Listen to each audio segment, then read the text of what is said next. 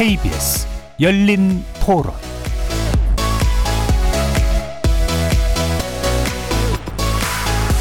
안녕하십니까. KBS 열린 토론 정준희입니다.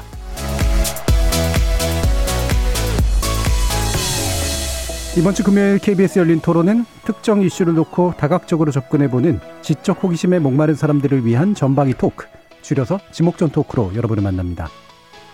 사실을 말해도 때에 따라 죄가 될 수 있다는 거 처음 들으시는 분들은 이게 무슨 소린가 하실 텐데요. 우리나라 형법상 사실적시 명예훼손죄가 바로 그겁니다. 일반인들의 통상관념과는 배치된 이런 법이 존재하는 이유는 공개되지 말아야 할 사생활과 훼손되지 말아야 할 명예 때문인데요. 하지만 그 모호한 경계로 인한 논란 역시 지속되어 왔죠. 얼마 전 헌법재판소가 형법상 사실적시 명예훼손 조항에 대해 첫 합헌 결정을 내렸습니다. 우리나라는 명예를 중시하는 문화권에 속하며 사생활에 관련된 명예는 한 번 훼손되면 완전한 회복이 어렵다는 점에서 표현의 자유를 제한할 필요성이 더 크다는 판단 때문이죠. 그럼에도 불구하고 최근에 학교 폭력, 성폭력 피해 고발처럼 공익적 폭로가 위축될 수도 있다는 불만과 우려도 여전합니다. 전반부 출연진의 픽에서 헌재 판결의 의미 살펴봅니다. 유관순 열사의 미소, 안중근 의사의 의연한 표정 등 참 반갑고 뭉클한 영상이 지난 3일절을 장식해 주었죠. 이른바 딥페이크라고 불리우는 기술로 재구성된 옛 위인의 모습 덕분인데요. 사실 이 기술은 가짜 정보 등의 범죄에 활용될 소지가 커서 그동안 부정적으로만 인식되었던 것도 사실입니다. 제작진의 픽에서 이 딥페이크 기술의 어두움과 밝음에 대해서 조명해 보겠습니다. KBS 열린 토론은 여러분이 주인공입니다. 문자로 참여하실 분, 샵9730 누르시고 의견 남겨주십시오. 단문은 50원, 장문은 100원의 정보 이용료가 붙습니다. KBS 모바일 콩, 트위터 계정 KBS 오픈, 그리고 유튜브를 통해서도 무료로 참여하실 수 있습니다. 날카로운 의견과 뜨거운 참여 기다리겠습니다. KBS 열린 토론 지금부터 출발합니다. 살아 있습니다. 토론이 살아 있습니다. 살아있는 토론, KBS 열린 토론. 토론은 라디오가 진짜입니다. 진짜 토론, KBS 열린 토론.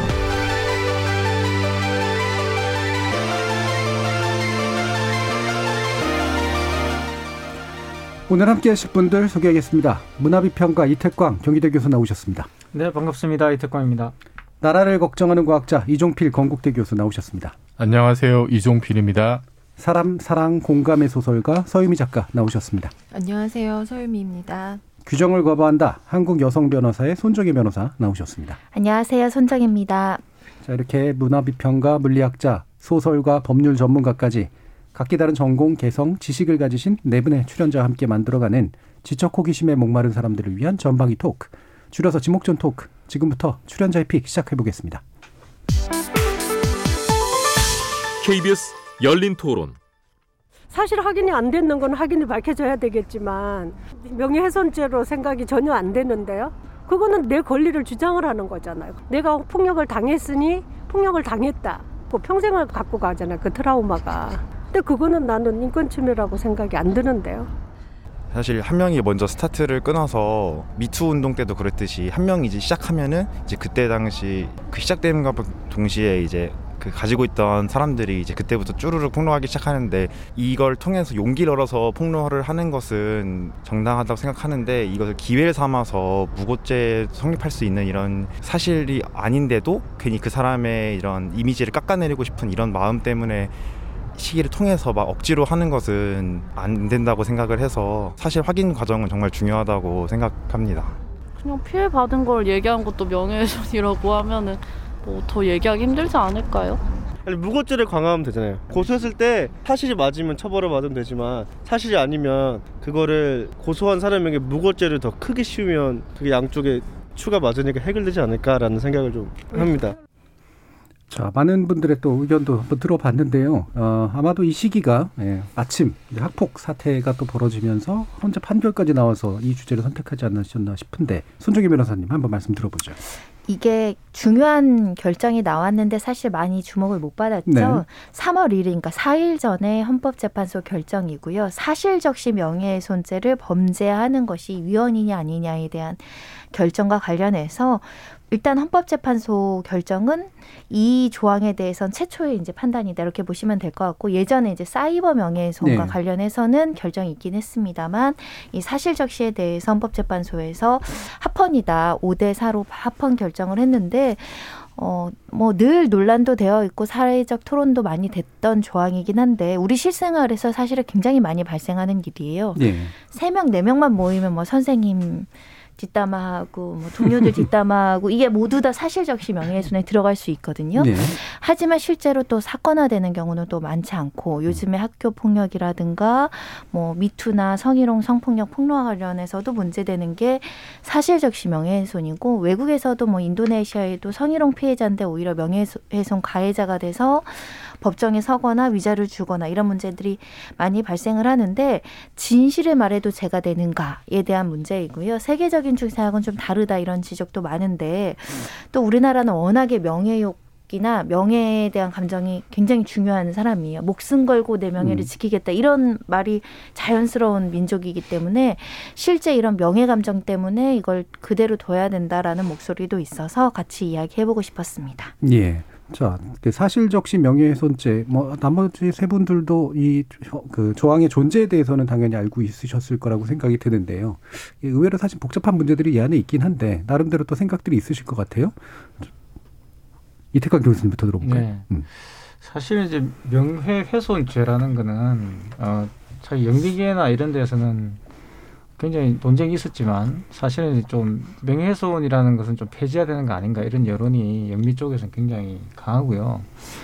그래서 사실 명예라는 건 명예가 있는 사람들 명예를 지켜주는 거잖아요. 그러니까 이제 그래서 그런 계급적인 어떤 그런 어, 성격이 강한 곳에서는 아무래도 명예훼손보다는 이제 다른 방식으로 그 표현의 자유를 더 중시하는 그 약자들에 대한 표현의 자유를 중시하는 방향으로 법이 계속 개정되고 있고 유럽 쪽에서도 이제 일부 명예훼손이 남아 있긴 남아 있지만 제가 알기로는 그것도 여전히 이제 이런 문제 때문에 표현의 자유를 존중하는 쪽으로 계속 법이 이제 적용되는 거 있는 걸로 제가 알고 있어요. 근데 이제 거기에 그런 추세 한국이 지금까지 이제 어, 이법 체계가 발전해 온 걸 봤을 때 대부분 이제 그런 선진국의 사례를 어, 따르게 되어 있었는데 이번에 이제 판결들은 좀 의외다는 어떤 반응들도 좀 있는 것 같습니다. 근데 제 개인적으로는 이제 어, 제가 그 좀 읽어보니까 찾아서 보니까 이제 거기에 고민을 한 흔적은 있더라고요. 그러니까 네. 뭐냐 그러면 어, 명예훼손이 그러니까 명예가 있는 사람을 지켜주는 그런 어떤 힘 있는 사람들을 위한 법이라는 건 이제 원칙적인 것이고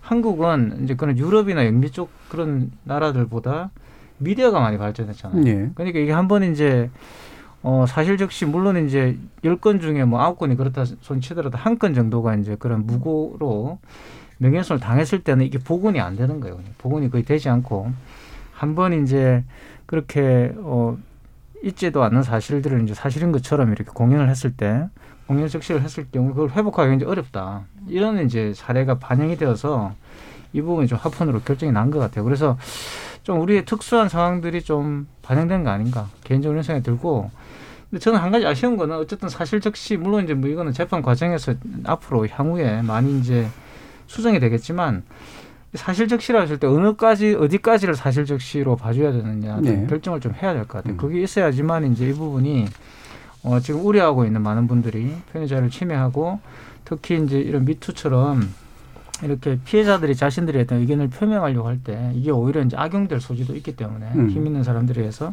그런 부분들의 보완책이 좀 있어야 되지 않을까 생각이 들더라고요. 예. 자, 복잡한 생각들이 다 드러나고 있는 것 같긴 한데 우리나라 미디어 환경이 아무래도 좀 고민되는 측면들은 분명히 좀 있는 것 같다라는 그런 말씀까지 또 주셨네요. 아, 그럼 서유미 작가님은 어떤 생각이세요? 네. 일단은 그 합헌한 분들의 입장을 봤을 때는 그 명예훼손으로 인한 이제 피해가 커지고 있는 우리 사회의 특수성이 예. 있다. 예, 그런 부분도 분명히 있는 것 같은데 약간 이게 좀 피해자를 좀 압박하는 방식 으로 가게 되지 않을까라는 좀 우려도 저는 생기고요. 예. 또 더군다나 요즘처럼 어 피해자들이 이제 용기 내서 목소리를 좀 많이 내고 있는 일들, 사회적 공론화가 좀 많이 일어나는 상황에서 어 사실은 그런 것들이 만들었던 되게 또 좋거나 또 뭔가 또 긍정적인 방향의 일들이 있었거든요. 네. 저는 이제 최근에 그 배드파더스 같은 음. 경우 양육비 양육비, 양육비 문제. 음. 어, 안 주는 부모들의 이제 신상 정보를 사실 공개를 하면서 사실 코피노도 그랬었거든요. 아이들을 이제 어, 어 필리핀에서 아이들을 낳고 이제 양육을 하겠다, 뭐 양육비를 주겠다 하지만 가버린 사람들 이제 공개를 하면서 어 사실은 어 되게 많은 건수의 양육비 미지급도 해결도 하고 이제 문제들이 해결이 됐지만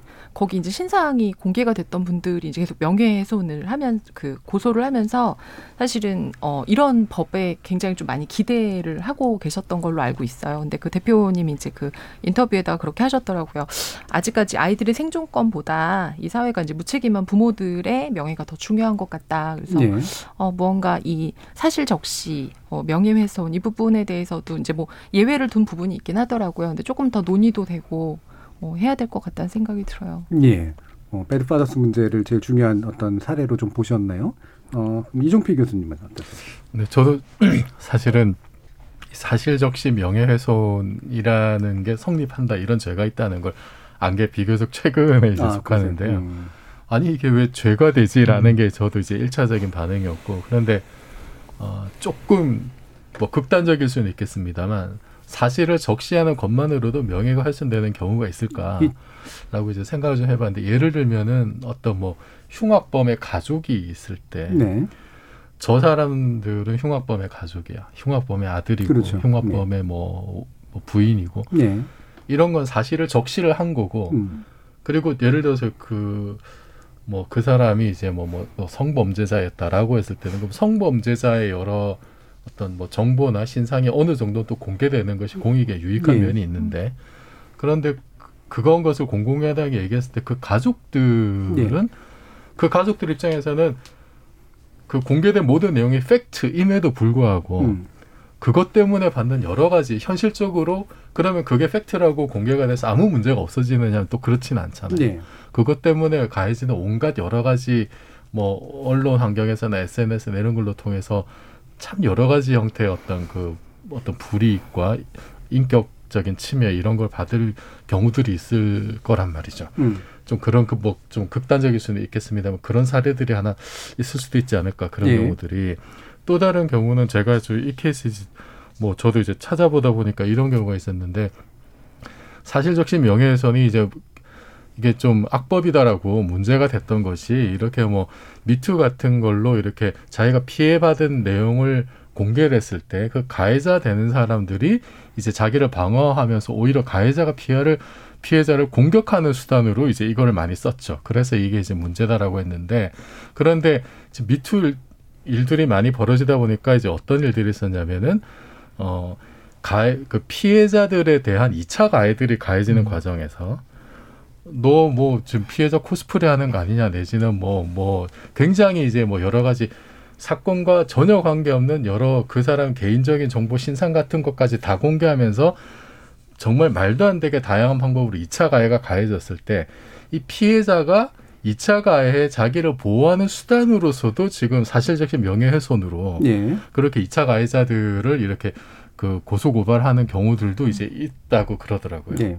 그러니까 이게 참 상당히 아이러니한 경우들이 지금 이제 막 생기는 거죠. 예. 그래서 이거를 그 사실적시 명예훼손이 이게 그 이 조항을 놓고서 이것이 이제 그 뭐 좋으냐 그르냐를 이제 판단하는 것도 중요하겠지만 제 느낌은 어떤 느낌이냐면은 아 이게 이 한 줄의 조항으로 지금처럼 굉장히 다변화하고 참 복잡해진 세상을 이 한 한두 개의 조항으로 담기는 너무나 지금은 어려운 게 현실이 아니냐. 그래서 단지 뭐 이 조항 하나를 이게 합헌이냐 아니냐, 뭐 이거를 개정하냐 마냐 이런 걸 떠나서 이것과 연관된 모든 문제를 좀 다룰 수 있는 좀 더 포괄적인 어떤 접근도 함께 해야 되는 거 아닌가 하는 생각이 들었습니다. 예. 실제로 이 헌법 조항에 이제 사실 적시에 의한 명예훼손, 그다음에 허위 사실 적시에 의한 명예훼손 이 두 가지 조항이 이제 구분돼서 이제 존재를 하잖아요.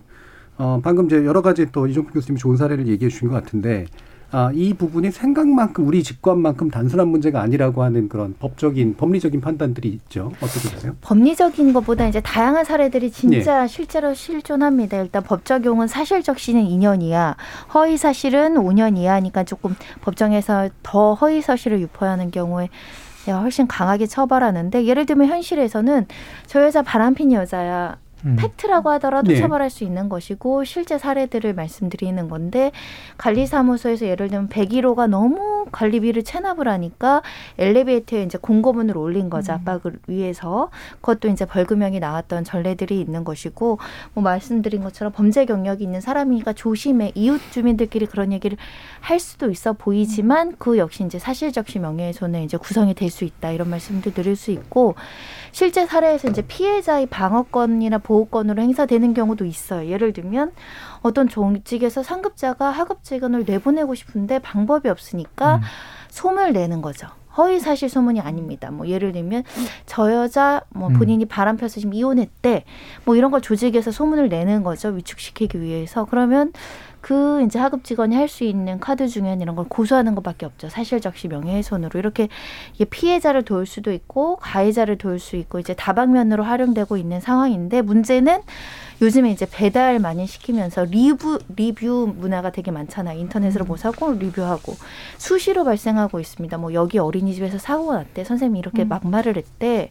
뭐 예를 들면 이 음식점은 쥐가 나왔어. 머리카락이 나왔어. 사실이잖아요. 네. 근데 이걸 또 사실적시 명예훼손 또는 뭐 예, 예를 예를 들면 업무방 이런 식으로 막 구성을 해가지고 서로 고소고발전이 그 나온다는 거죠. 학부모 사이들에서도 저집 아이가 학폭에 연루가 됐고 수시로 학폭을 여니까 조심해. 근데 이것도 누가 듣고 고소하려면 또 사건이 된다라는 거죠. 그래서 사실 현실에서 너무 다양하게 우리가 알 권리라는 정보를 서로 서로 정보를 공유하는 것 중에는 타인에게 어떤 명예훼손을 할 수 있는 다양한 그 가능성들이 있는 사건들이 굉장히 많아서 일률적으로 규제하는 것은 어, 매우 많은 역효과가 있으나 그래도 요번에 합헌 결정에 이제 합헌이다 하는 결정들을 보면 그래도 그나마 명예를 보호하기엔 최소한의 우리나라의 어떤 최소한의 방어막이다 이렇게 보신 것 같거든요. 그런 면들이 이제 우리가 좀 토론을 해서 예. 그러면 그런 피해자를 보호하면서도 굳이 그걸 범죄로 처벌해야 되니 학부들 모들끼리 모여서 서로 공유하는 차원에서 이야기한 걸 가지고 범죄로 처벌해야 되느냐 다른 방식은 없느냐 이런 것들을 좀 고민해야 네. 되는 시점이 아닌가 음. 간통죄도 합헌 합헌 합헌 위헌이었거든요. 예. 마찬가지로 뭐 이렇게 수술하는 낙태 문제도 합헌 합헌 그러다가 위헌이었거든요. 5대 4면 곧뭐 위헌이 나올 수도 있는데 그러면 피해자 자구책이 없어지니까 네, 그렇죠. 그거를 우리가 대비해야 음. 될것 같아요. 지금 0150님이 범죄자의 범죄 사실을 세상에 알리는 것에 대해서 왜 명예라는 말도 안 되는 단어가 등장하게 되는 건지 모르겠습니다라는 뭐, 뭐, 이 헌법재판소 판결 중에 허명이라는 표현이 나왔었죠. 그 다음에 WII님이 사실적시 명예에서는 가해자의 권리만 중시하는 법이 아닐까요? 라고 내주셨는데 피해자의 권리도 일부 연계가 됩니다. 근데 사실 우리가 이제 오해하고 있는 것 중에 하나가 그러니까 외국에는 명예훼손에 대해서 사실만 얘기하면 처벌하지 않는다라고 돼 있지만 민사적으로는 다 책임집니다. 사생활에 관련된 거라면 저기 형사로 있느냐 민사로 있느냐의 차이가 상당히 좀 중요하게 있고요. 네, 또 한 가지는 이 사실이라고 얘기하더라도 그게 진실성에 가까우냐 그렇지 않느냐의 문제를 굉장히 중요하게 판단하거든요. 개별적인 사실을 얘기했다고 해서 면책이 되는 게 아니라 이게 전체적으로 오해를 불러일- 불러일으키는 사실의 조합이면 그것도 역시 책임을 지도록 돼 있는 어, 그런 조항들이 굉장히 많이 있어요. 그래서 우리가 생각하는 것만큼 한국만 유일하게 사실 적시에 의한 명예훼손을 한다 라고 얘기하는 거에는 여러 가지 좀 제한점들이 있고 이걸 다만 형법적으로 이제 처벌하는 것이 맞느냐라는 그런 문제가 있는데 또 중요한 건 한국에서는 사생활 관련된 보호의 법령이 상당히 좀 약하고 피해자들이 이런 형법적 예방 장치가 없으면 또 구제가 잘 안 되는 그런 경향들이 있기 때문에 또 존속시킨다라는 또 이번에 헌법재판소 결정안에도 그런 취지들이 좀 나와 있죠. 그래서 생각보다는 그렇게 쉽지만은 않은 예, 그런 문제다라는 사실들이 좀 이제 고려돼야 될 것 같은데 그럼 우리가 이제 이런 사생활과 사생활 아닌 것, 공적인 것과 아닌 것, 뭔가 공익적으로 우리가 알아야 될 것과 그렇지 않은 것 이런 것들을 좀 어떻게 좀 구별을 해야 될까? 그다음에 형법과 민법, 미- 어, 그러니까 민사에 관련된 문제도 또 어떻게 좀 처리하는 게 좋을까? 다양한 좀 의견들이 있을 것 같아요. 이태경 교수님 어떻게 생각하세요? 저는 이제 뭐 법적인 어떤 그런 어, 그 제도화는 사실 항상 문화적인 어떤 그런 변화를 그렇죠. 따라오게 돼 있죠. 예. 사실 지금 한국 사회가 지난 한 10년간 격동의 사실 시대를 보냈잖아요. 그죠? 그래서 저는 법도 상당히 많이 저는 제도가 개선됐다고 생각하고 특히 그 미투 운동 이후로 이제 사실 상당히 많이 피해자를 구제하는 문제와 관련돼서 이제 사법적인 감성들이 많이 생겼다고 보거든요. 음. 그래서 어, 그래서 이제 상당히 많은 논란들이 있다고 보는데 저는 여기서 이제 중요한 그 개념이 공연성이라는 개념인 것 같아요. 저는 이게 이제 최근에 등장한 최근에 네. 어 단순 단순하게 사법적 용어가 아니라 일반적으로 이제 우리가 문화적인 어떤 그런 감수성 내에서도 이 용어를 사용하고 있거든요. 공연이 이제 사실을 적시한다라는 말인데 이게 이제 그냥 들으면 어, 공연이 하는 거구나 생각하겠지만 사실 이게 굉장히 의도가 깔려 있는 거잖아요. 어떤 의도를 가지고 있느냐가 대단히 중요한 것이고 공연성이라는 것은 내가 여러 사람 앞에서 내가 나의 의사를 표현하는 거거든요. 거기에는 이미 이 그런 어떤 의도가 들어가 있고 그랬을 때 그 의도를 이제 그 의도가 무- 어떤 의도를 가지고 있느냐라는 것입니다. 다시 말하면 이것이 공적인 이익, 공, 공적인 어떤 이익을 위해서 나의 어떤 그런 어 피해를 감수하고 나의 손해를 감수하면서도 이거를 말을 해야 되겠다. 라는 것이 있다라는 거죠. 그게 그럴 경우에는 이제 당연히 법정에서 이제 그런 부분을 감안해야 되고 그와 관련돼서 여러 가지 이제 그게 단순히 법적 판단도 있지만 항상 법적 판단이라는 것은 어떤 사회적인 어떤 그런 운동과 같이 가는 거잖아요. 거기에서 거기에서 이제 법정 다툼이 일어나는 것이 아- 아닙니까? 그리고 우리가 이제 일반적으로는 그냥 법이 딱 정해져 있고 그 법에 따라서 어, AI처럼 이렇게 딱 그 범주에 집어넣어가지고 딱딱딱 이렇게 수학 음, 그 결과처럼 이렇게 나올 것 같지만 사실 법은 그렇게 판정이 되면 안 되는 거죠. 그러니까 쉽게 말하면 그게 관련돼서 여러 가지 어, 변화들이 반영돼야 되고 우리 손 변호사님 말씀하신 것처럼 합헌 합헌 합헌 지금은 합헌이지만 언젠가 또 이 문제가 또 더 복잡해져서 위헌이 될 수도 있는 거예요. 그러니까 그게 이제 그런 가능성들이 열리는 게 법이라 봤을 때 그 공적이라든가 사적이라든가 이런 문제들은 지금 현재 우리들에게 굉장히 공적으로 받아들여지는 것들도 나중에 가면은 어, 우리의 어떤 그런 개인적인 어떤 어떤 문제가 될 수도 있고 또 반대의 경우도 저는 생길 수 있다고 봅니다. 그래서 지금 한국 사회 굉장히 많이 변하고 있고 특히 저는 세대적 감수성도 굉장히 많이 다르다 봐요. 그러니까 지금 이 문제 같은 경우도 아마 젊은 세대들 같은 경우는 아, 사실 적시하는 게 왜 문제가 될까라고 생각할 가능성이 굉장히 크죠. 그러니까 오히려 기성 세대들이 아 사실 적시를 통해서 남에게 피해를 주면 안 되지 않느냐 이렇게 생각할 수도 있겠지만 젊은 세대들은 오히려 어, 그런 어떤 어, 나쁜 사실들을 더 많이 알려가지고 나중에 이제 그런 어, 문제들이 사전에 일어나지 않도록 예방하는 것이 더 중요한 거 아닌가 이렇게 생각할 수도 있죠.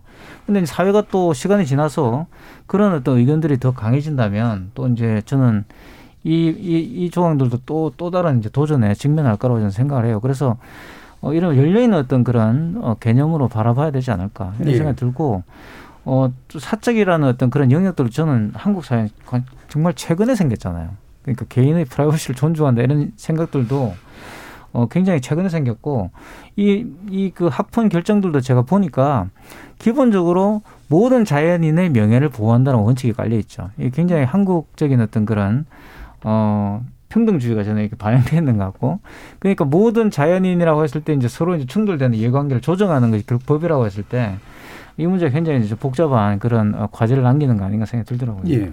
그러면 그 사실은 이게 매번의 어떤 사례마다 아까 이종필 교수님도 얘기해 주셨지만 그게 감각을 좀 세워야 되잖아요. 이게 딱 무자르듯이 잘라지는 것이 아니기 때문에 판사들도 분명히 그래서 공익 고민을 굉장히 하는 거고 어느 정도의 공익성에 대해서 이제 판단하기 위한 기준들도 좀 필요할 테고 이제 그럴 텐데 일단 헌재가 결정을 내릴 때 이게 이 소가 어떻게 해서 제기됐는가가 되게 중요했었는데 그러니까 동물병원 치료하는 과정에서 생긴 문제였더라고요. 그러니까 동물병원에 이제 본인이 데리고 간 반려견이 예. 이제 부당한 진료로 이제 실명에 이르렀다라고 이야기를 하면서 인터넷에 이 동물병원 이사에 대해서 이제 글을 올린 거죠. 근데 이게 사실적시 명예훼손으로 기소될 위기에 처하자 이건 위헌이다라고 생각해서 이렇게 위헌에 관련된 헌법 소원을 제기한 거라서 요즘에 흔히 발생하는 리뷰 네. 문제이죠. 내가 이, 이 학원에서 또는 여기 식당에서 여기 뭐 어디에서 문제가 있다라고 하거나 불친절하고 했다거나 그래서 이게 실생활에서 굉장히 관련된 부분인데 어, 문제는 그래서 더 있는 것 같아요. 왜 실효성이 있느냐 이 조항 자체가 사건화되는 사건만 사건이 되는데 실제로 2019년에 2만 건 넘게 고소가 된다는 거예요. 기소는 한 10에서 15%. 그래서 음. 사건 해보면 경찰들이 되게 힘들어해요. 수사 인력이 굉장히 낭비된다는 그렇죠. 거죠. 예. 그리고 스스로들 입장을 하는 거예요. 사실인지 허위 사실인지까지 이런 사건은 조사에 들어갈 수가 없는 거죠. 수사 인력이. 네. 그럼 이게 실명이기에 있어서 뭐 문제가 있었다는 걸 스스로 입증하라니까 수사력 낭비도 굉장히 심하고 중간에 합의되는 경우가 너무 많아서 넘쳐나는 사건 속에서 이것을 유지해야 되느냐는 실무관들의 의견도 되게 많고요. 음. 근데 이게 이제 보면 음, 이, 그, 이건 물론 이제 그 온라인 상의 이제 그 명예훼손에 관련된 부분하고는 또 이제 별개의 것이긴 하지만 이제 아까 이종필 교수님도 말씀 주셨듯이 예를 들면은 그, 그 식당 같은 데에 대- 대해서 별점 테러하고 그다음에 배민 앱 같은 데에다가 예, 나쁜 이야기 쫙 적어 놓은 사람들을 어떻게 볼 것이냐. 음, 악플러. 예. 음. 그게 이제 허위 사실이면 당연히 이제 문제 더 심각한 문제가 되는 거고 비록 사실에 가깝다라고 하더라도 어, 사실 적시에 의한 명예훼손이 충분히 될 수 있는 부분이기 때문에 이런 것들이 이제 우리가 지금 일상적으로 생활하고 행동하는 것하고 충돌을 일으키는 이제 그런 지점이라는 것 같아요. 이종 교수님 그런 경험 있으신가요? 전 있거든요. 아 저도 사실은 뭐뭐 비슷하게 예. 이런저런 그 예를 들어서 뭐 책을 냈는데 음. 책과 관련된 여러 가지 뭐 품평이나 이런 것들 그렇죠. 지금 댓글 올라오고 있습니다. 네. 뭐, 뭐, 예, 저도 이제 예전에 그런 뭐 비슷한 사연들이 많이 있긴 했는데 이게 참 좀 쉽지는 않은 것 같아요. 네, 저, 네. 저도 뭐 답이 있는 건 아니고, 어, 근데 이거는 이제 미국 같은 경우에는 이게 이제 형사처벌의 대상이 아니라 주마다 다르긴 하지만 네. 기본적으로 이제 민사로 네. 가서 이제 뭐 해결을 하는 쪽으로 하는데 제 기본적인 생각은 그 아까 말씀드렸듯이 이거를 그 사, 사실적시 명예훼손이라고 하는 거는 개인의 표현의 자유, 자유 하고 그다음에 네. 이제 사생활 보호가 충돌하는 지점이잖아요. 그래서 이 두 가치를 어떻게 조화를 이룰 것이냐. 특히나 뭐 이제 그 헌재 판결에 나와 있듯이 뭐 한국 사회 고유한 특수성도 있고 그다음에 IT나 모바일이 엄청나게 많이 발달한 그런 현재적 특성도 분명히 있는 것 같아요. 예.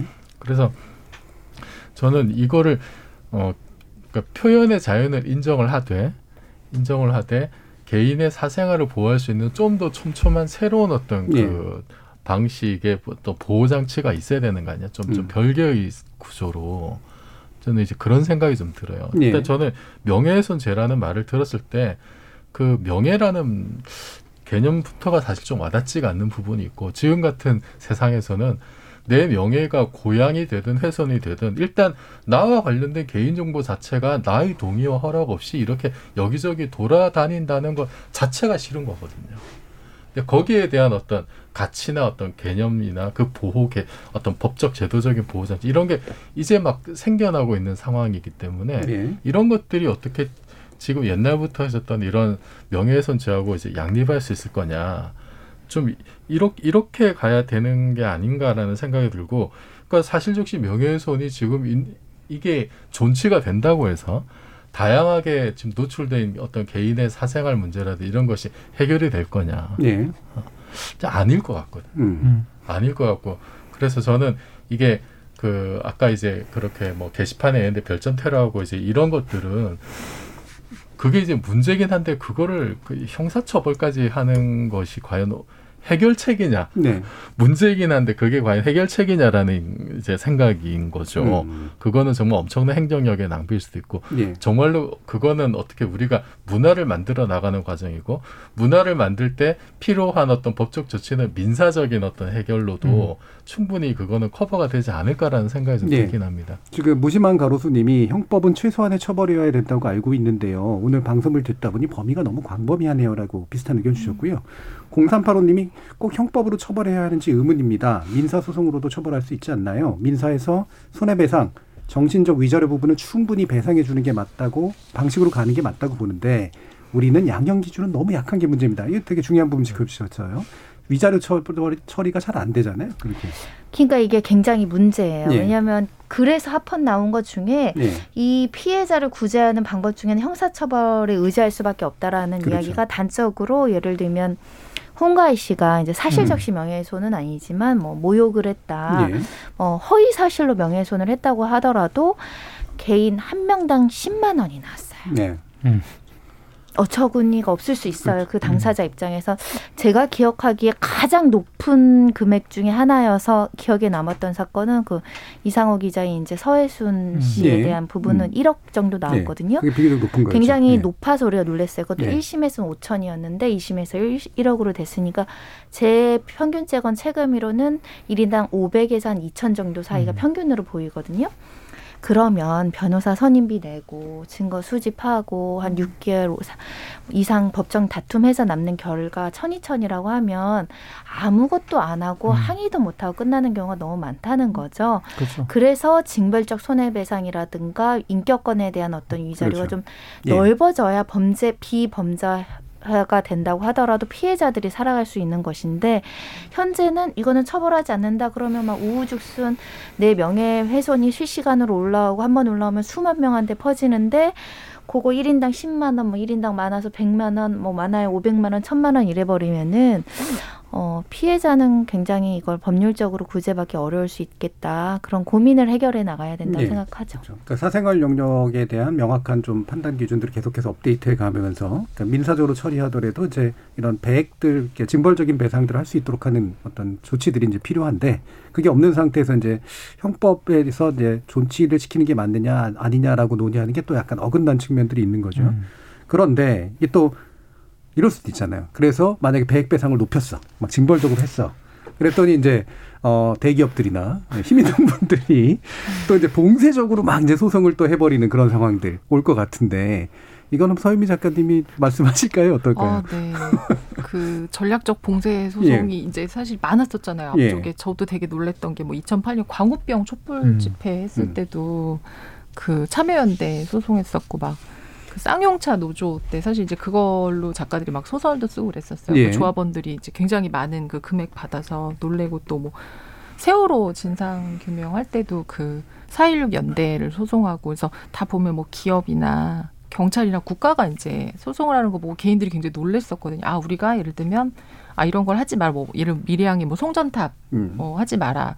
주민 주민들이 시위했는데 예를 들면 뭐 출동한 뭐 그 무슨 경찰차 모모가 이렇게 무력으로 서로 진압하다가 이렇게 망가지면 그 기업에서 뭐 이렇게 어 그 소송을 해서 뭐 물어내라 이제 이런 것들을 보면서 굉장히 놀래기도 하고 그러면서 피해자들이 굉장히 목소리를 내기가 좀 어려워진 한마디로 그 문제 제기한 사람들을 오히려 괴롭히는 방식으로 충분히 할 수 있는 그러니까 이 사람들은 단순히 무언가 요구하기 말하지만 사실 법적인 지식도 없고 예. 잘 모르고 이것이 어떻게 돌아올지 모르는 상태인데 어 굉장히 거대한 어떤 그 기관이나 이제 기구가 어 우리가 요로요로한 손해를 봤다 너네들의 요런 목소리로 인해서 그래서 충분히 할 수 있기 때문에 또 그건 굉장히 또 두려운 부분이기도 하고요. 음. 최근에 그저 언론에 대한 징벌적 손해배상제 논의에서든지 전략적 봉쇄소송 요기가 많이 나오는데 그래서 입증 책임 문제로 보통 이제 접근하려고 많이들 하잖아요. 예. 변호사님. 그러니까 일단은 거대 자본을 가지고 이제 소송을 시작하게 되면 소송 어 비용조차 굉장히 부담하기 음. 어려운 측면에서는 표현의 자유를 위축시켜 버리는 아 네. 저 기업은 뭐 얘기만 하면 평가만 하고 음. 검증만 하면 소송이 들어온다더라. 그럼 회피하는 심리가 회피하죠. 있거든요. 네. 그것 때문에 이제 표현의 자유를 지나치게 음. 억제할 수 있다라는 이야기가 나와서 예, 두 가지 방식으로 이제 논의가 되면 될 것 같아요. 그것을 하나의 어, 공익소송화해서 지금은 가정폭력을 당하면 경제적인 능력과 상관없이 무료 소송 구조를 해고치거든요. 그런 것과 비슷하게 어떤 거대 자본에 대한 이 명예훼손적 침해에 대해서는 조금 구조를 받을 수 있는 기회를 넓혀주고 두 번째는 남소행이라고 해요. 이렇게 막 소송 제기하는 사람들이 네. 있거든요. 굉장히 많습니다. 예. 그 법원 가면 알려진 음. 리스트들이 엄청 많아요. 예, 제가 아는 이름들도 좀몇개 네, 있어요. 뭐 그, 그 소송을 밥 먹듯이 예, 하시는 분들이 있습니다. 네, 이런 분들을 그걸 남소행이라고 하는데 소송을 네. 남발하는 남소행이라는 음. 소송권을 남용한다라는 거 음. 이야기하는데 이거에 대해서 또 징벌적 손해를 줘야 되는 거죠. 예. 네, 그런 책임을 양분화해서 하게 된다고 한다면 표현의 자유를 좀 지키면서 음. 또 이런 그 비범자의 함으로써 전과자를 양산하는 일은 좀 막지 않을까 합니다. 음. 자 그러면 일부 마치기 전에 이 부분에 대한 네 분의 한번 의견 여쭤볼게요. 배드 파더스라든가 현재 학폭 이런 것들이 이제 이 형법 조항에 의해서 걸렸을 때 어떻게 해야 되는가? 재판부는 어떤 재량을 발휘해서 어떤 판단들을 내리는 것이 옳다라고 보는가? 그리고 또는 좀 더 모호하다고 생각하는 다른 어떤 사례들은 또 있는가에 대해서 한번 들어보죠. 이태권 교수님. 저는 이제 학폭이나 이런 문제가 발생했을 때 전형적으로 이제 아까 민사 말씀하셨는데 네. 민사로 해결하기 상당히 이제 어려운 네. 부분들 많이 있다고 보거든요. 왜냐하면 이건 폭력 문제고 실질적으로는 그래서 그와 관련된 사실 적시의 어떤 경중을 따질 필요가 있다고 네. 저는 생각하고 앞에서 제가 말씀드렸지만 사실 적시의 내용이 되게 중요하다는 음. 거죠. 어떤 사실 적시인가를 판단해야 되고 거기에 따라서 어, 이 문제들을 또 해결해야 된다 봅니다. 그러니까 저는 음. 개인적으로. 예. 자 서유미 작가님. 네. 일단은 뭐 학폭이랑 이제 배드파우스 좀 결이 다르기는 한데 네.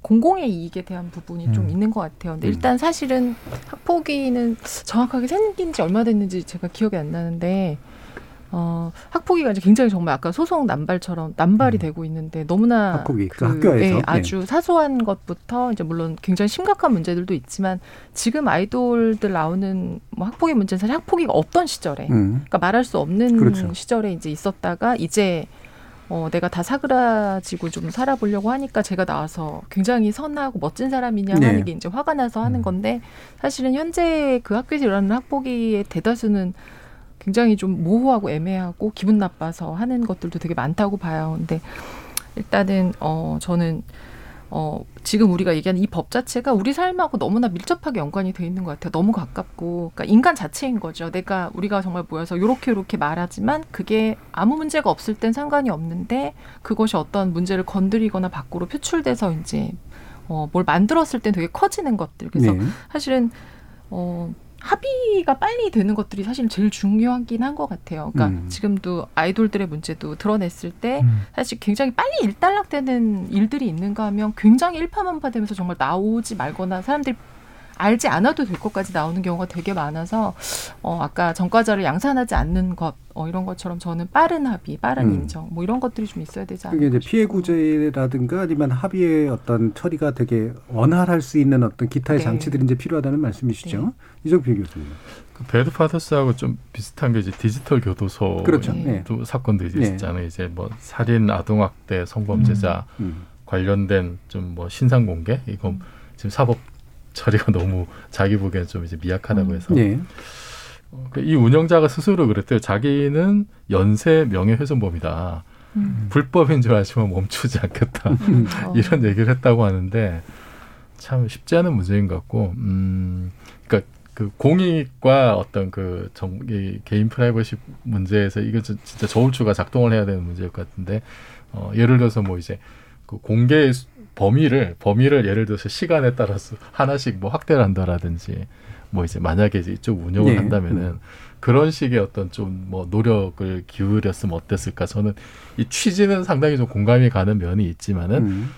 그래도 그 취지를 살리기 위해서 그 최대한 어떤 개인의 그 정보 프라이버시를 보호하기 위한 어떤 상당한 노력을 음. 보였다라고 하는 거를 좀 예. 이제 같이 병행을 하면 훨씬 더 큰 공감을 얻지 않을까 생각이 듭니다. 음. 마지막으로 손변.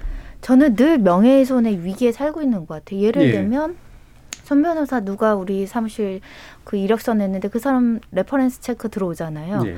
그럼 그 사람 약점 말하는 것도 사실 명예훼손에 될 수도 있는 거예요. 음. 그만큼 우리는 사실 평가 검증이 중요한 시대에 살고 있어서 너 거기 다녔더니 어때? 그 식당 어때? 그러면 나쁜 거 얘기해 주면 사실 적시 명예훼손이 될 수도 있는 거죠. 그만큼 저는 이거는 비범죄 범죄로 처벌하는 것은 이제는 음. 조금 바꿔야 된다 이런 생각이 그러니까 굉장히 강하고요. 필요가 있다. 예. 음. 다만 이제 너무 명예훼손이나 모욕에 대한 인격권에 대한 침해에 대한 손해배상이라든가 민사적 구제가 어렵고 오래 걸리고 너무 작아요. 음. 이 문제를 좀 해결해 줘야 되지 않을까 하고요. 범죄로 규정해야 되는 거는 악의적으로 허위 사실을 좀 다수하게 음. 유포하는 행위. 그렇죠.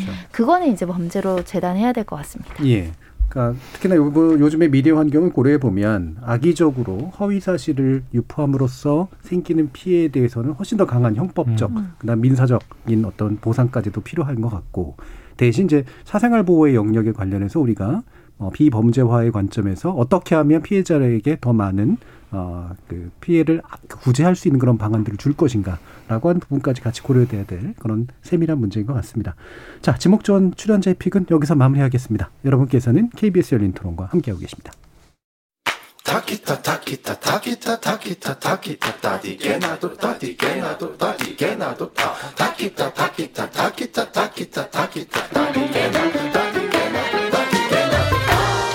물음표가 느낌표로 바뀌는 순간 KBS 열린 토론.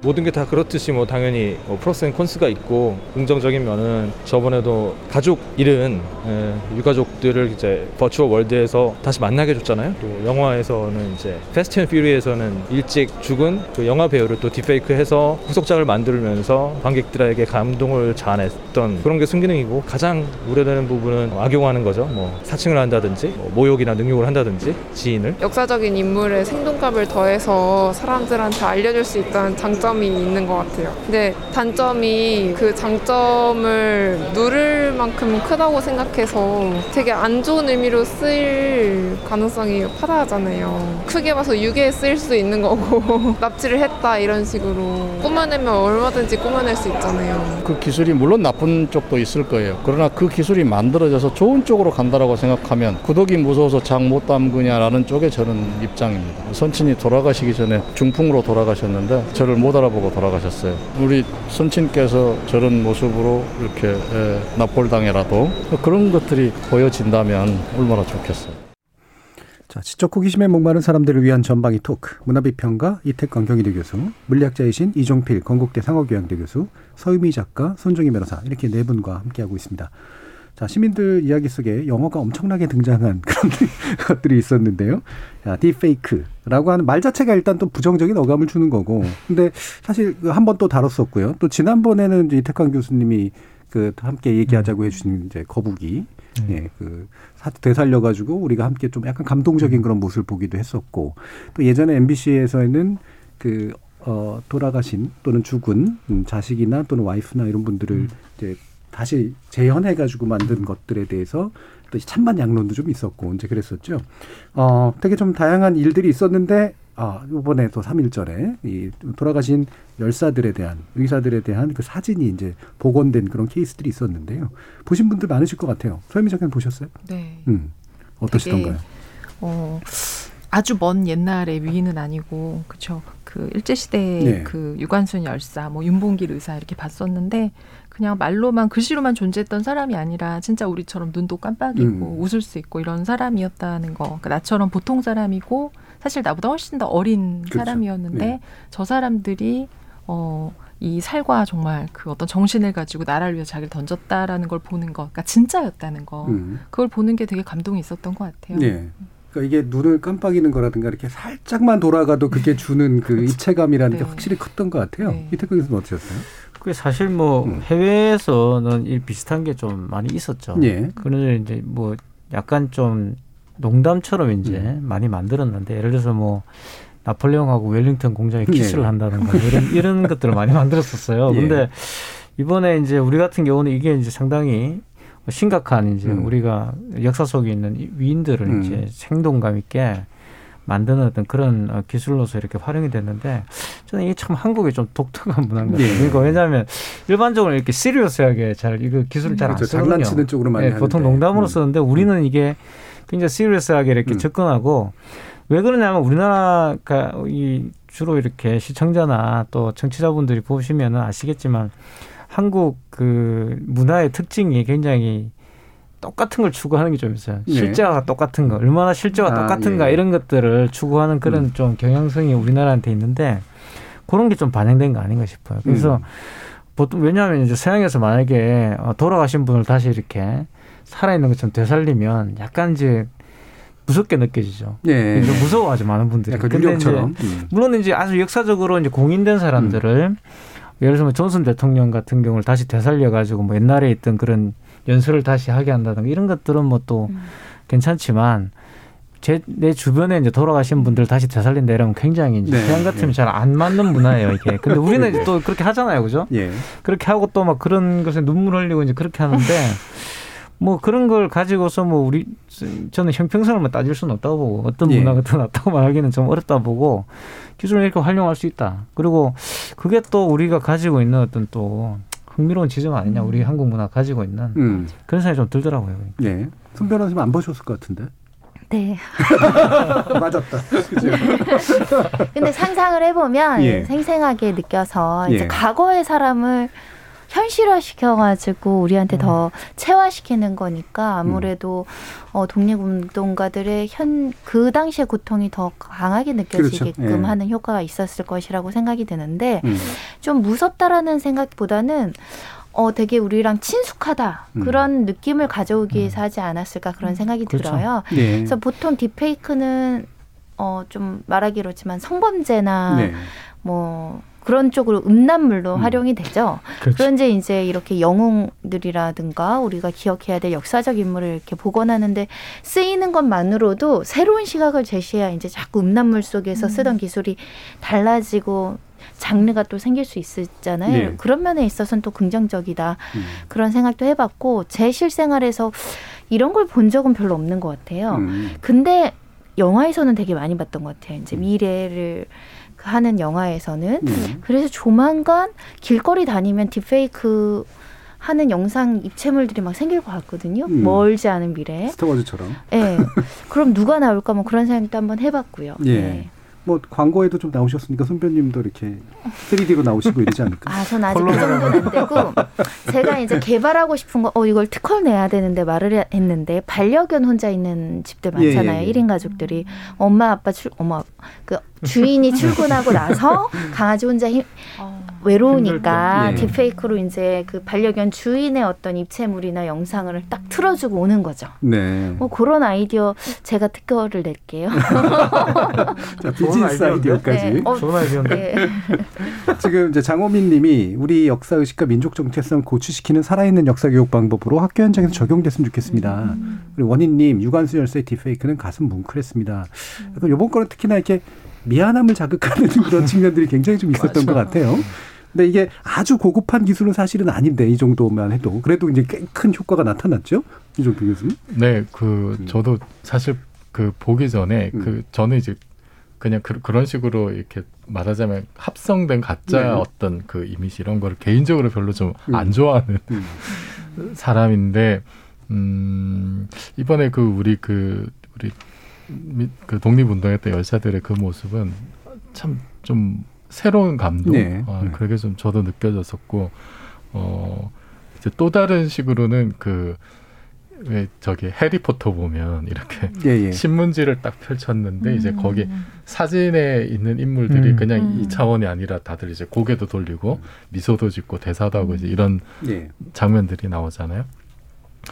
아 이게 그냥 판타지 소설에 나오는 어떤 마술적인 요소들이 이제는 정말 과학 기술의 힘으로 현실이 되어 가는구나. 음. 라는 생각도 좀 들었고 어 그리고 사실 우리가 이렇게 사진은 딱 그냥 고정된 어떤 그런 정보만을 주는데 지금 어 이번에 활용된 게 이제 딥페이크 중에서도 이제 그 상업화된 서비스로 딥 노스텔지어라고 네네. 하는 옛날 사진 하나 주면은 그냥.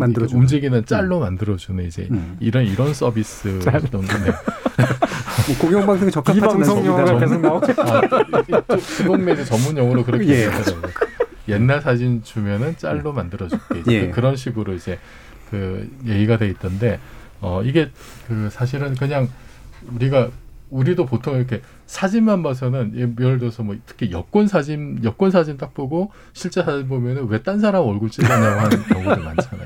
예. 그럼 뭐 화장에 덕인 경우도 많고요. 나- 남자도 사실 예. 뭐 그렇거든요. 그래서 이렇게 얼굴 그러니까 사진만 봤을 때랑 실제 그 주- 사진의 정보가 주는 어떤 제한성이 있는데 있죠. 예. 그런데 이게 정말 아까 말씀하셨듯이 약간만 어- 이제 살짝만 돌아도. 틀더라도 음, 음. 조금씩 좌우로 틀었을 때 정보들이 가미가 되기 때문에 그것이 주는 또 엄청난 또 효과들이 좀 있을 것 같고 근데 또 이제 부작용이라고 한다면은 뭐 여러 가지 이제 이게 그 이제 진짜 가짜 진짜 같은 가짜를 만들어서 이제 범죄 악용되는 경우들 예. 또 얘기를 했는데 이게 근본적으로는 우리가 인간으로서 사회생활을 하는 어떤 그 밑바탕에는 그 상대방의 얼굴을 보고 우리가 아, 저 사람이 내가 아는 누구다라고 이제 그것을 그 확인하고 정체성을 확인하는 과정이 그것이 인간의 사회성 발달에 굉장히 중요한 역할을 했다고 생각을 하는데 예. 그런데 그것이 지금 디지털 사회에서도 그것이 계속 이- 확장돼 왔었잖아요. 확장돼 와서 그래서 이제 뭐 얼굴 화면 가지고 그 개인 어떤 그 정보를 활용하기도 하고 이제 그렇게 했는데 그것이 그 디지털 세상에서는 그렇게 우리가 사람 얼굴을 보고 서로를 확인했던 예. 이 신뢰 관계가 이거는 무너지는 거 아니냐. 그럴 수 있죠. 어. 음. 어. 그렇죠. 얼굴이 정체성이 굉장히 중요한 측면이 가장 중요한 정체성이기 때문에 네. 어 그래서 이거는 정말로 뭔가 좀 디지털 세상이 확대되는 지금 추세 속에서 좀좀 어, 심각하게 우, 우리 서로의 정체성을 그러면 어떻게 확인할 것인가에 대한 새로운 좀 고민을 좀 던진 거 아닐까 싶기도 합니다. 음, 굉장히 철학적이네요, 그렇죠? 예, 예. 우리가 어, 사람이 사람의 얼굴을 보고 사람을 판단하고 얼굴의 표정의 변화를 보고 감정을 읽고 이런 게 이제 커뮤니케이션의 굉장히 중요한 요소였는데 그 부분을 결정적으로 좀 건드리고 장애를 일으키는 기술로서도 쓰일 수 있는 거니까. 수. 예. 네. 굉장히 좀 근본적인 문제를 던지긴 합니다. 실제로 뭐 여러 가지 가능성들이 음. 있잖아요. 어, 보면 그뭐 그 이태강 교수님은 어, 음. 뭐 얼굴이 워낙 팔리신 분이라 딥페이크에 뭐 충분히 위험에 노출이 돼 있습니다만 음. 요즘에 뭐 교수님들 보면은 원격 수업에서 이제 캡처 못하게 한다거나 그렇죠. 이렇게, 예, 이렇게 한다고 뭐 그러더라고요. 아니 피해 사례도 사실 있어요. 예. 특히 초등학교 교사분들 같은 경우는 이제 실질적으로 그렇게 얼굴을 캡처해 가지고 이제 딥페이크로 만들어서 다른 어떤 그 뭐 사이트 유포한다든가 예. 또 그런 식으로 명예를 훼손하는 경우가 굉장히 많이 있죠. 예. 그래서 그런 게 앞으로 향후에 이제 상당히 범죄화될 가능성이 있죠. 지금은 이제 개인이 약간 장난스럽게 그렇게 하는 경우가 많지만 실질적으로 지금 음란물 같은 경우는 아이돌이라든가 여성 아이돌이라든가 이런 유명인들 얼굴을 딥페이크를 해가지고 이렇게 또 자기들의 어떤 그런 수익 구조를 또 올리는 경우도 있습니다. 그래서 상당히 좀 향후 범죄화가 될 거라고 저는 생각하고 근데 이제 이정필 교수님 말씀하신 것처럼 저는 이게 이제 굉장히 우리에게 암울한 어떤 그런 메시지이기도 하지만 동시에 또 우리의 그 의사소통이라는 게 뭔가를 네. 또 생각해 볼 수 있는 좀 중요한 어떤 그런 문제거리도 던져준다고 봐요. 우리가 이제 일반적으로는 그렇게 이야기하죠. 이제 의사소통이라는 게 언어라든가 또는 시각적인 어떤 그런 감각이라든가 이런 걸 통해 이루어진다고 생각하지만 그러니까 그렇지는 않죠. 그러니까 그러니까 상당히 많은 부분들이 그런 비언어적인 어떤 예, 어, 그렇죠. 소통이라는 게 사실 있거든요. 그러니까 그게 이제 많은 어떤 뭐 과학자들도 사실 그 부분에 대해서 이야기를 하고 있고 또 이제 철학자들 많이 논의하고 있지만 그 비언어적인 어떤 그런 부분들 제가 우려하는 건 이거예요. 그러니까 딥페이크라든가 이런 기술이 발달했을 때 아, 제가 이제 유관순 열사 같은 경우도 어, 그 모습을 보면서 물론 이제 감동적이지만 아, 그게 이제 보면은 유관순 열사의 모습을 굉장히 예쁘게 이렇게 만들어놨단 말이죠. 음. 그런 것들이라든가 그게- 그게 뭘 말해주냐면 우리가 그러한 어떤 미적이라든가 이제 그런 부분이 규범화될 가능성이 굉장히 크다는 거예요. 예. 그래서 딥페이크를 통해서 소통되는 어떤 그런 부분들만 의사소통의 어떤 매개가 될 가능성이 커지는 거죠. 그러니까 저는 그게 좀 우려스러운 거예요. 그러니까 많은 분들이 기술이 되게 발달하면 우리의 막 내면을 읽어내 가지고 우리를 막 있는 그대로 복사를 할 것이라고 생각하시지만 사실 어 많은 부분에서 기술은 인간을 완전 100% 재현할 수가 없거든요. 그러니까 왜냐하면 이, 이런 비언어적인 소통의 문제가 예. 인간에게 있기 때문에 근데 우리가 이제 이- 이런 어떤 기술이 발달하게 되면 기술이 요구하는 어떤 그런 범주와에 우리를 맞추게 되는 거죠. 그게 문제라는 거예요. 예를 들어서 지금 우리가 이 스마트폰을 가진 이래로 저는 예전에 이 그냥 그 스마트폰 가지기 전에 그래도 꽤 많은 전화번호를 기억하고 있었거든요. 네. 근데 지금 전화번호 기억하시는 분 누가 있어요, 그러니까. 그럼 노래방 기계가 나온 뒤에 누구도 노래 가사를 잘 기억하고 있지 않죠, 그죠? 뭐 지금은 이제 팬데믹 때문에 이제 노래방을 못 가시니까 가사를 기억하시는 분이 계시더라고요. 근데 예전에는 노래방 기계가 있을 땐 잘 생각해 보십시오. 노래, 노래 가사를 완전히 다 기억하지 못했어요. 이전에 기억했다 손 치더라도 기계를 통해서 노래를 계속 부르고 있으면 우리가 그 가사를 잊어버리겠네. 그게 뇌의 그 반응이라 그러더라고요. 필요 없는 네. 기억은 하지 않는 게 뇌의 그거라고 그러는데 그 기계가 들어오게 된다면 그렇게 되는 거죠. 그러니까 우리가 딥페이크라는 것에 대해서 범죄적 사실에 대해서 우려하지만 실제로 제가 우려하는 거는 이런 기술이 발달해서 우리를 완벽하게 복제하는 것처럼 되었을 때 우리가 거기에 맞출 가능성이 커지는 거예요. 그래서 비언어적인 소- 소통을 무시하게 될 가능성이 굉장히 커지는 거죠. 네. 이게 저는 상당히 오히려 더 위험한 거 아니냐. 우리가 우리가 인간적이라고 할 때 그 인간적인 부분 상당히 많은 부분들이 제가 이정필 교수님하고 저하고 관계에서 그냥 딱 그렇게 오피셜리 그냥 기술적인 측면에서 우리가 만나는 게 아니잖아요. 뭔가 이렇게 감정적인 교류라는 게 있는데 그런 것들이 좀 비본질적인 것이 될 가능성이 커지는 거예요, 네. 점점. 예. 그게 그리고 그것이 이제 어떤 그 중심이 되었을 때 이제 향후 이제 사회의 어떤 그런 관계라든가 이런 것들이 굉장히 우려스러워진다라는 생각이 드는 거죠. 약간 뭐 어렵게들 느끼실 수도 있겠지만 이게 문화 비평이셨는데 일종의 제가 약간은 좀 단순화시켜서 말하면 음. 예를 들면 이제 음성 인공지능 음성이 있잖아요. 얘네들이 계속 발전해서 인간과 똑같은 언어를 쓸 것처럼 우리는 상상을 하지만 사실 어느 중간 단계에서는 그렇죠. 걔네들이 적당히 쓰는 언어에 음. 우리가 이제 적응해 버릴 가능성이 굉장히 높잖아요. 마치 강아지하고 소통하는 음. 방식이 그렇듯이. 그렇죠. 그랬을 때 이제 인공지능에 이제 그 들어가 있는 그 정도의 어떤 인간성. 이라는 것이 이제 휴메니티 인간성을 음. 이제 규정해 버릴 수도 있다라고 하는 그런 의미로도 이제 생각이 드는데 뭐 좀 복잡한 얘기긴 했습니다만 어떠세요, 선배님? 그렇게 보이는 게 젊은 후배들이 만나서 대화하거나 눈 마주치고 얘기하는 거 싫어해요. 네. 다 메일로 그렇죠. 업무 주고받고 그렇죠. 있고 다 문자, 카톡 뭐 이런 식으로 하다 보니까 전화하면 되게 좀 불편해하는 세대들이 되게 많아지고 어르신들은 얘기할 때 누가 문자로 얘기하냐 전화를 하지. 네. 저는 문자가 더 편하지 그렇죠. 저도 않습니까? 저, 전화 오면 싫어요. 그리고 네. 저보다 더 후배는 왜 문자를 해? SNS를 해야지. 뭐 이런 세대가 돼버려서 아마 디페이크도 똑같이 발전할 것 같아서 조만간 소통의 시대나 이렇게 얼굴 보는 대면의 부분이 문화가 많이 달라질 수 있다 이렇게 예. 생각을 하고 얼굴 보는 걸 또 대체할 수도 있다고 생각이 들고요. 지금 줌 수업 하잖아요. 지금 어쩔 수 없이 얼굴을 내 얼굴로 이렇게 해야 되잖아요. 예. 줌 회의도 디페이크 발생하면 내가 내 이미지를 디페이크로 딱 선정합니다. 화난 표정, 무슨 표정. 우리가 지금 SNS 프로필 사진 걸어놓잖아요. 어떤 네. 사람들은 뭐 자연 걸어놓고 하지만 이 내가 만든 디페이크 영상이 돌아가는 시대도 곧 올 것 같아서 곧내 얼굴을 스스로 보여주는 것도 선택의 영역이 될 것 같아요. 예. 만났을 때 내 얼굴도 가릴 수 있는 거고 줌 수업 때도 나를 가릴 수 있는 것이고 그래서 소통의 방식도 굉장히 많이 다른 모습으로 변화될 것이다. 음. 인간에게 선택권을 많이 줄 것 같은데 그만큼 인간적인 면은 태보할 수밖에 없지 않을까라는 예. 생각을 하죠. 그 커뮤니티에 많이 나- 돌았던 사진인데 외국에서 해외에서 재판이 있었는데 원격 재판이었는데 변호사가 필터를 잘못 써가지고 고양이 필터를 네. 썼어요. 그래가지고 재판장하고 고양이가 대화하는 그런 장면이 나왔는데 그게 너무나 인기 있는 필터처럼 이제 퍼져가지고 누가 쓰- 이걸 쓰느냐 그래가지고 한참 또 난리가 났었던 그런 경우들도 좀 있었죠.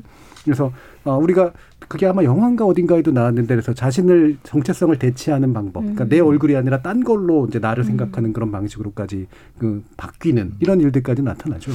저는 그 그러니까 새로운 어떤 기술이 도입이 되고 예. 그걸로 그 인간성이 훼손이 되느냐 안 되느냐 이런 음. 문제는 참 심각한 문제이긴 한데 그 인간성이라는 것조차 기존의 인간성이라고 하는 것조차도 그때까지 있었던 기술과 융합되어 어떤 그 인공물들 사이의 어떤 예. 그 상호작용의 결과이지 않을까 싶고 사실은 딥페이크가 나오기 전부터 예를 들어서 학교에는 급식체라는 말이 있잖아요. 네. 급식체. 음.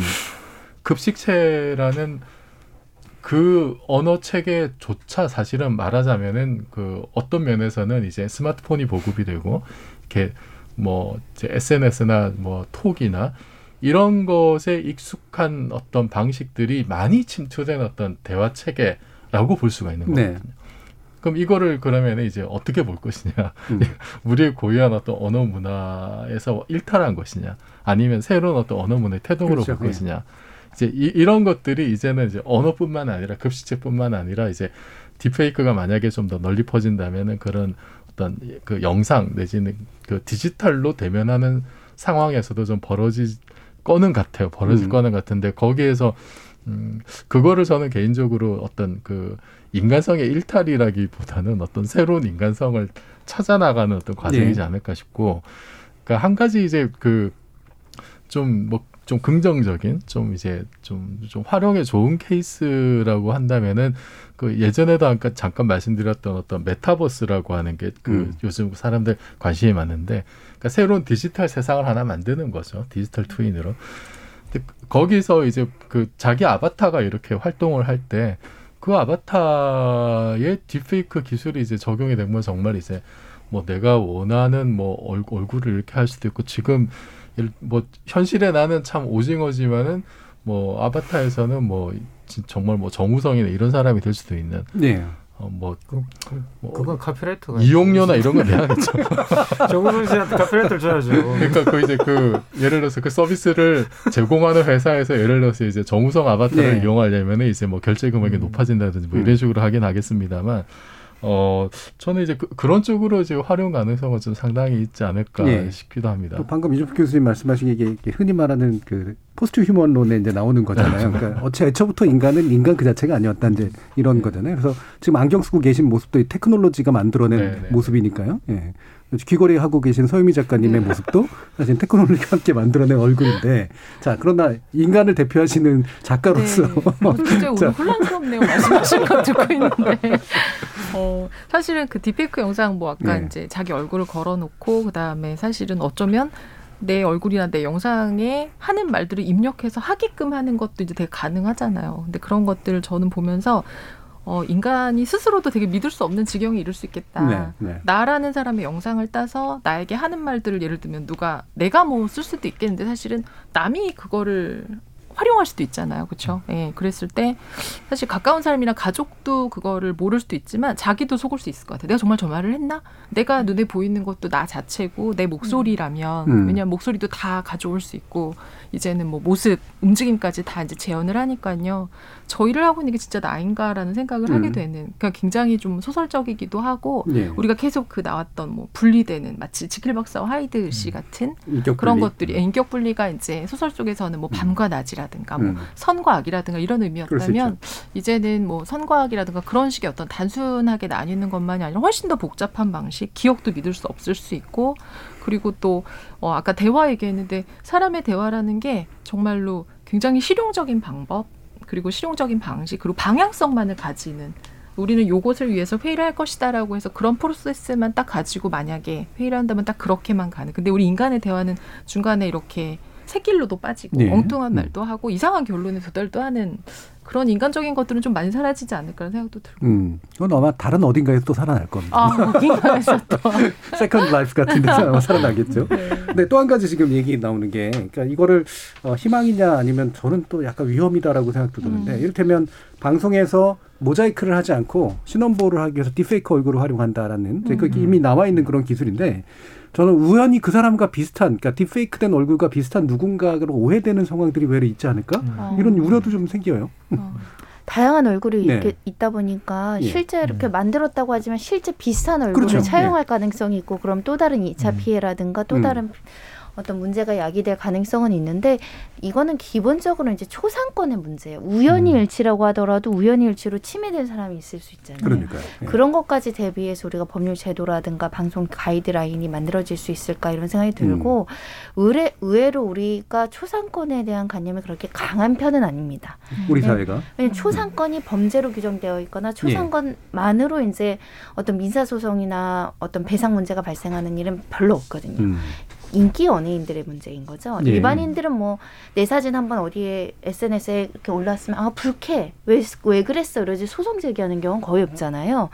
그래서 이제 초상권에 대한 관념이나 그만큼 촘촘한 규제가 거의 없다, 별로 없다 이렇게 보시면 될 것 같은데 이런 딥페이크 문제가 생기면서 얼굴을 막 가지고 조합을 해서 만들어 놓는 음.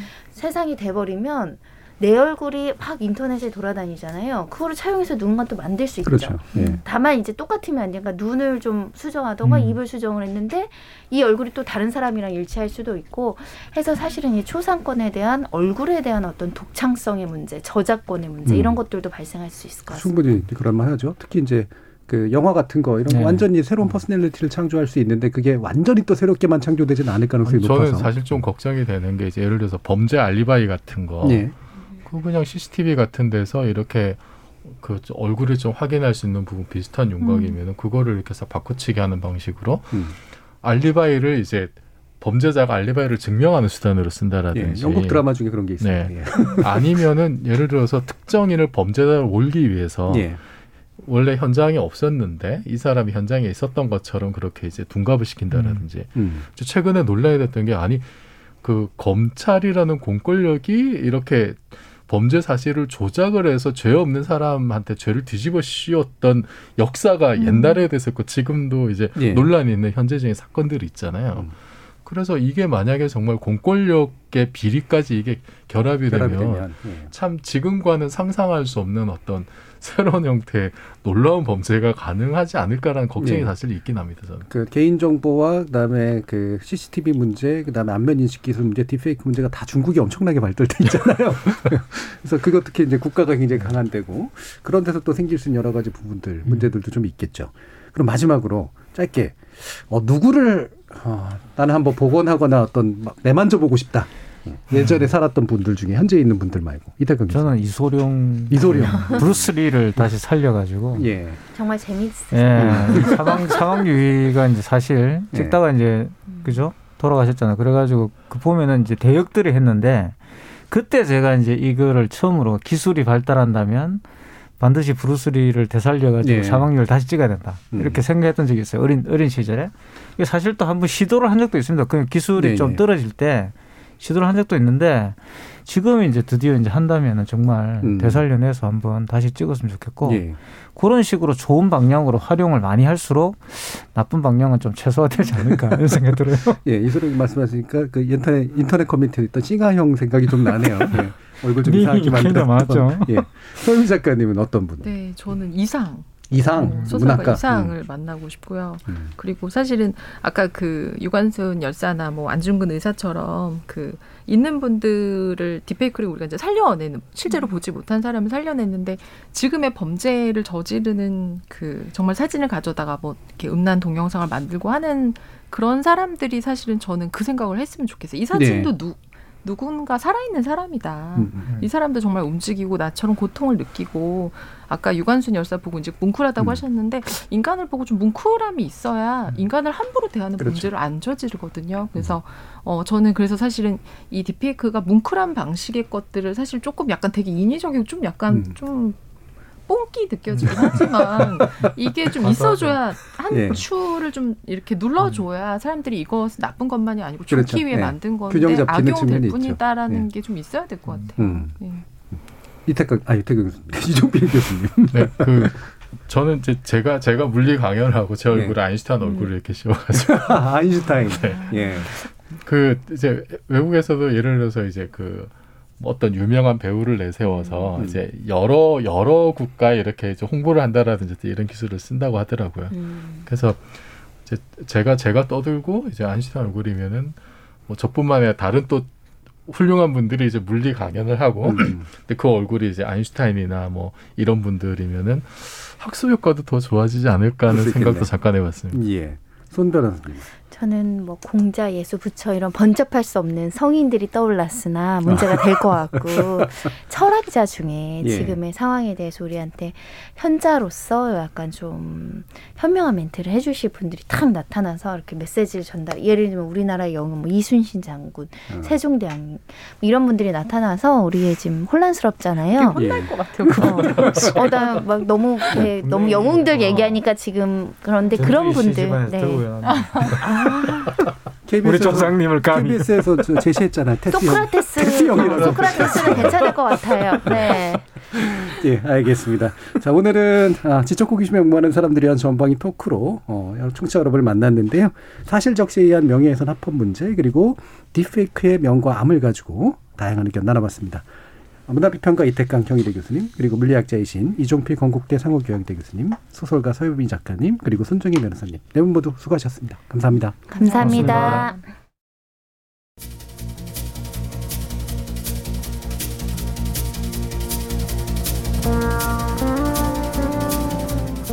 유관순 열사, 안중근 의사, 윤봉길 의사 등이 재구성된 모습. 흑백 사진 속에 고정돼 있던 그분들의 얼굴이 조금씩 움직이자 그간 얼어붙어 있던 제 심장은 더 크게 뛰기 시작하더군요. 내 변호사는 한국인이 외국에서 범죄를 저지를 때 처벌을 규정한 조항이 없어서 내가 무죄라고 주장했지만 매우 부당한, 부당한 말이라고 생각한다. 살인을 해도 제재를 가하지 않는 건 말도 되지 않는다. 그러나 나는 개인적으로 한 것이 아니라 의병으로서 한 것이고 따라서 전쟁에 나갔다 포로가 되어 이곳에 왔으니 나를 국제 공법에 의해 처벌해 줄 것을 희망하는 바이다. 안중근사의 법정 최후 진술문에 나오는 말입니다. 어느덧 그 사진 속 옛날 위인들이 앳돼 보일 만큼 나이를 먹고 보니 이 젊은이의 결기와 의연함은 대체 어디서 왔던 걸까 새삼 더 부끄러워졌습니다. 지금까지 KBS 열린 토론 정준이었습니다.